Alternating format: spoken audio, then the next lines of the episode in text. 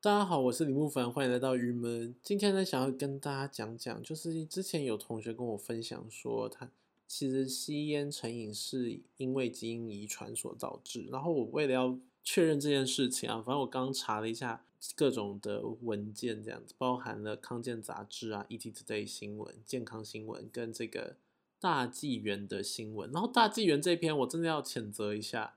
写的真的是烂到极致诶，完全看不懂诶，我现在还是没有办法很懂，但是因为它似乎很重要，所以把我理解到的跟大家说。我这篇是大纪元在二零零八年七月一号的快讯，然后哎的讯息这样，然后它是由郭木法那个什么编辑翻译报道这样子，非常的无法理解，但是我我努力了哈。他这篇主要在讲说，就是透过基因的了解呢，我们可以就是来有效的知道如何。可以让戒烟变成高的成功率。那因为这篇实在是比较深奥了，所以他有可能翻译真的也是辛苦他了这样子。因为其实戒烟有可能对于光贴这个什么戒烟贴片什么的，其实是不够有效的。那他们这边呢就在，所以要先从为什么会吸烟，为什么会成瘾到这件事情来讲起。主要是说他好像是吸烟这件事情呢，就是会嗯去刺激到身体的一些。该怎么说啊？就是身体的一些回路，就大脑里的一些东西这样子，然后会刺激到他们一些这些部位。然后呢，所以说其实是需要透过一种方式，就是透过了别的东西去做一个取代，然后让它这个刺激渐渐的不要是由尼古丁这些东西来做，而是就是被取代掉，所以他们渐渐可以复原这样子，它这个刺激感渐渐复原。另外一个就是嗯。这个东西叫什么呢？这边有提到一些专有名词，我这边跟大家讲嘛。但因为这篇实在是太难理解，就有一个叫做报偿回路的东西，他们是该怎么说啊？就是呢，本呃，这是好难讲。反正就是呢，如果说透过的是苯丙胺，它是一种抗抑郁剂，抗抑郁剂，然后它不含尼古丁，然后呢，这件这个东西它呢可以去。这个抑制模式是透过大脑中的报偿回路所达成，然后报偿回路就是一种刺激的行为，然后的来源，然后呢，它就是如果有点像是骨科碱等等，它都会直接刺激跟报偿回路一样的这个部分，这样子。透过报偿回路的，就也就是说，透过苯丙胺之类这种抗抑郁剂、抗抑郁剂，它可以变成说。可以去取代，就因为就是报偿回路嘛，它就可以取代透过尼古丁去被刺激到的那些东西。我的理解是这样，OK？这篇真的好难懂哦，它的文法很不通诶。我来念给大家听，他怎么说？我快速的念哈。使用尼古丁替代方替代物的方法包括了贴片啊、药丸或者口香糖，帮助可以帮吸烟者呢逐渐戒掉对尼古丁的依赖，但这通常需要花几个月的时间才能看到成效。而苯丙胺是一种抗抑郁剂，它不含尼古丁，且会抑制大脑对尼古丁的渴望。这种抑制的机制呢，是由大脑中的报偿回路所达成。报偿回路是行为刺激的来源，诸如骨科碱等中枢神经兴奋剂皆会直接刺激此一部位。因此，当人对尼古丁、其他药物或某些行为上瘾时，脑中的报偿回路便会在得到上瘾物时被强化，所以报偿回路呢，到底是一个什么东西？就是它之中终究没有办法好好解释这件事，还是大家听完这一段就懂？那如果你们听完这一段就懂了的话，就是恭喜你们。但是我真的是不太理解。好，那我今天继续讲，反正就是说，其实说实在的，戒烟成瘾这件事情是脑中非常深根蒂固，然后社会环境也是息息相关的。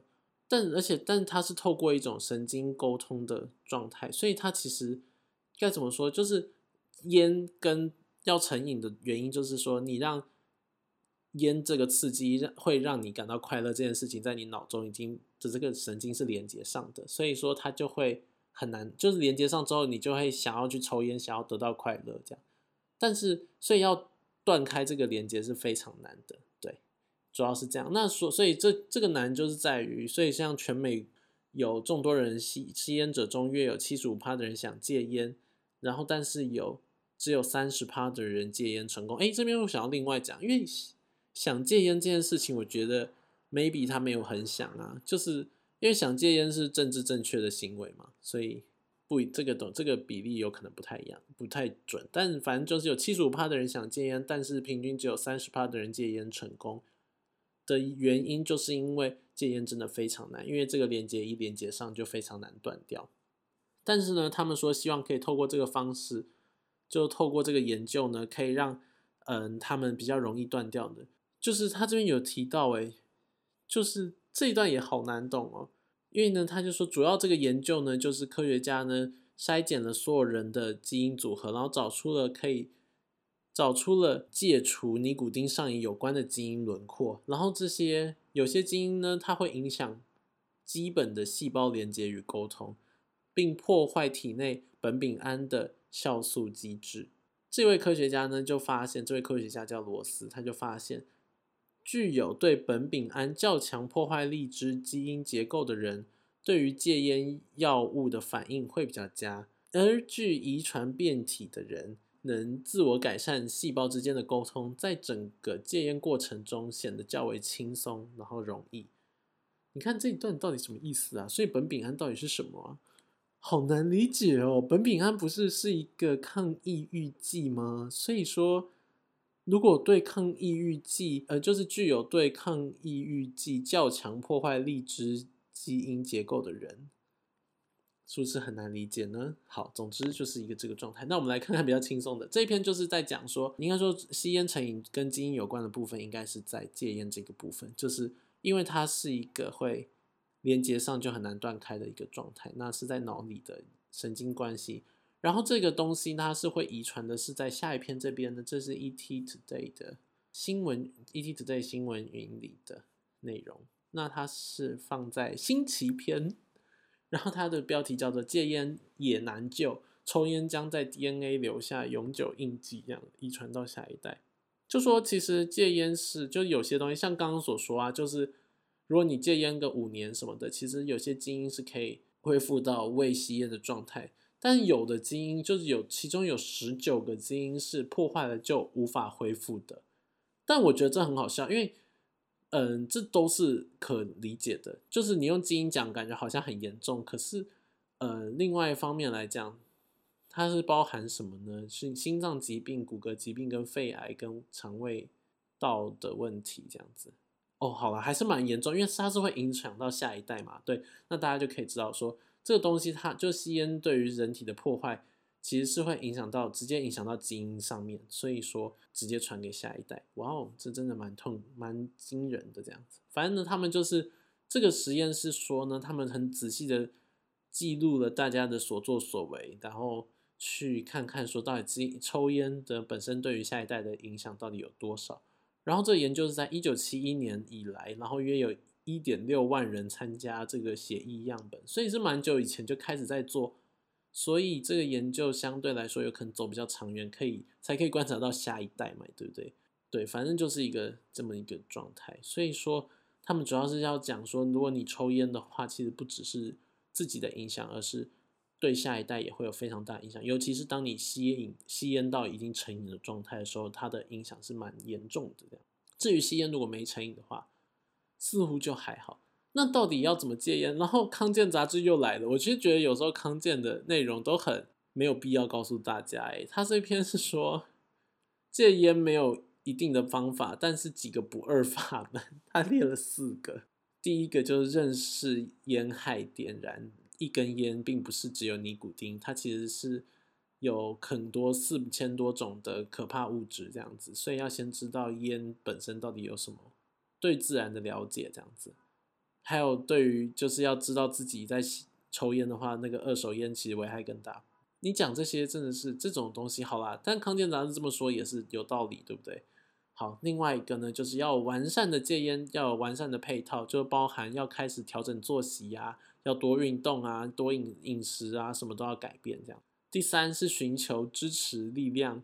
然后戒烟可以有具有支持力量，然后来戒烟这样只，要寻求身边周到的人，而不是给他诱惑，也不是给他嘲讽的。第四呢，就使用尼古丁置换法来做一个，也就是使用像是尼古丁贴片等等这样，然后持续五五个月，以前面刚刚大纪元所提到的这个。哇哦，你看这四种，我是常觉得康健是不是都会提出一些大家都懂但做不到的一个事情啊？好好笑哦。好，反正就是，那我们就是这边可以略提了，就是烟呢，抽烟本身并不是说基因真的一定会，应该说是，如果你有抽烟，你的小孩就比较容易会上瘾。但如果你该怎么说，你没抽烟，也不代表你小孩就比较不会上瘾，或者说，嗯，不代表有什么基因是很健壮的基因到你不会抽烟成瘾。大家如果很常抽烟的话，还是要小心抽烟成瘾的问题。可是我其实不知道多长抽烟才可以。达到抽烟成瘾，说不定我们未来可以来探讨一下。另外呢，就来讲一下酒量哈，这是一个很小的事情啊。因为我就想说，对啊，烟酒烟酒一起谈这样。酒的部分呢，其实酒量是无法无法这训练的耶，就只是你会对于这篇是叫做，也是在 ET Today 的，在 ET 健康云，他说这个专家说。其实只是没那么醉的真相，他是身体已经被破坏，已经坏掉了。所以，嗯，其实并不是说你酒量被练好，而只是你对于醉这件事情比较麻痹。就是说，其实酒量这件事情是你身体里本身的一个状态，就是你到底有没有这个酵素。反正就是身体会用用酵素来分解乙乙醛。如果你身体里的这个酵素比较少的人，本身就是呃没有办法更多。所以说乙。他就是说脸包含脸比较容易红啊，或是包含就是醉了之类这种事情。这边就是要跟大家讲说，其实你的酒量并不是说可以培养的，因为乙醛就是量就是在那里，它不太会增多或者变少。大概就是这篇就是这样讲了。然后还有包含喝酒会脸红，不代表你的代谢好或什么的。喝酒会脸红，那个一脸红其实就是一个警告，告诉你说再喝下去你就很危险了。所以说他这边有说，我但我觉得这篇很很可怕哎。研究指出，若喝酒会脸红的人，每天持续喝两杯红酒，罹患食道癌的几率高达不喝酒的五十倍。且不少喝酒的人也会抽烟，烟酒双管齐下的话呢，增加唾液中的乙醛的浓度，会使口腔癌增加的那个风险增加。这样子，我想说，这很那个耶，就是这个实验怎么做啊？就是他要找一群人，就是。喝酒会脸红的人，然后持续灌他那个两每天让他喝两杯红酒，到底这个实验怎么做？我觉得很荒谬。这样，这篇是一个蛮惊人的。然后到最后还要跟他说：“Sorry，你因为这个实验，所以你那个罹患食道癌的几率是高达五十倍。”还是他是就观察大家的生活习惯，就是说这群食道癌的人，他发现他们喝酒都会脸红。好可怕哦！这个实验好可怕哦，所以大概是这样一回事啦。那我们今天的 郁闷是不是实在是很荒谬的一个很不很不认真的健康小教室？诶，因为该怎么说？我觉得抽烟基因那个实在是太难。酒量这件事情没什么好说，它就是那个乙醛的部分。看来是真的不能练酒量喽。所以就是如果有大家就不要勉强自己喝酒啦。如果你要知道，我也我觉得这里可以节外插一个，就是。就是有的时候，我觉得大家在喝酒的时候，其实并不是真的想要看谁喝很多，尤尤其是社交场合，不是我是说不是那种球队球队那种逼大家喝到醉、喝到吐的话，就是反那是另外一回事。但我的意思说，一般的那种社交场合，大家在喝酒很开心，但是一就是礼貌上应该是真的不要让自己醉到失态，还是比较好一点。你就要知道自己的节制点在哪，然后。大家虽然会说喝啦喝啦，但不会逼你喝到醉到那个地步，或者你要自己知道要自己节制。我觉得还是这样比较好啦，这样大家不要喝到真的很可怕，要不然的话别人也很难收拾，对不对？好啦，那今天的郁闷就先到这里，我们下一拜见喽，拜拜拜拜。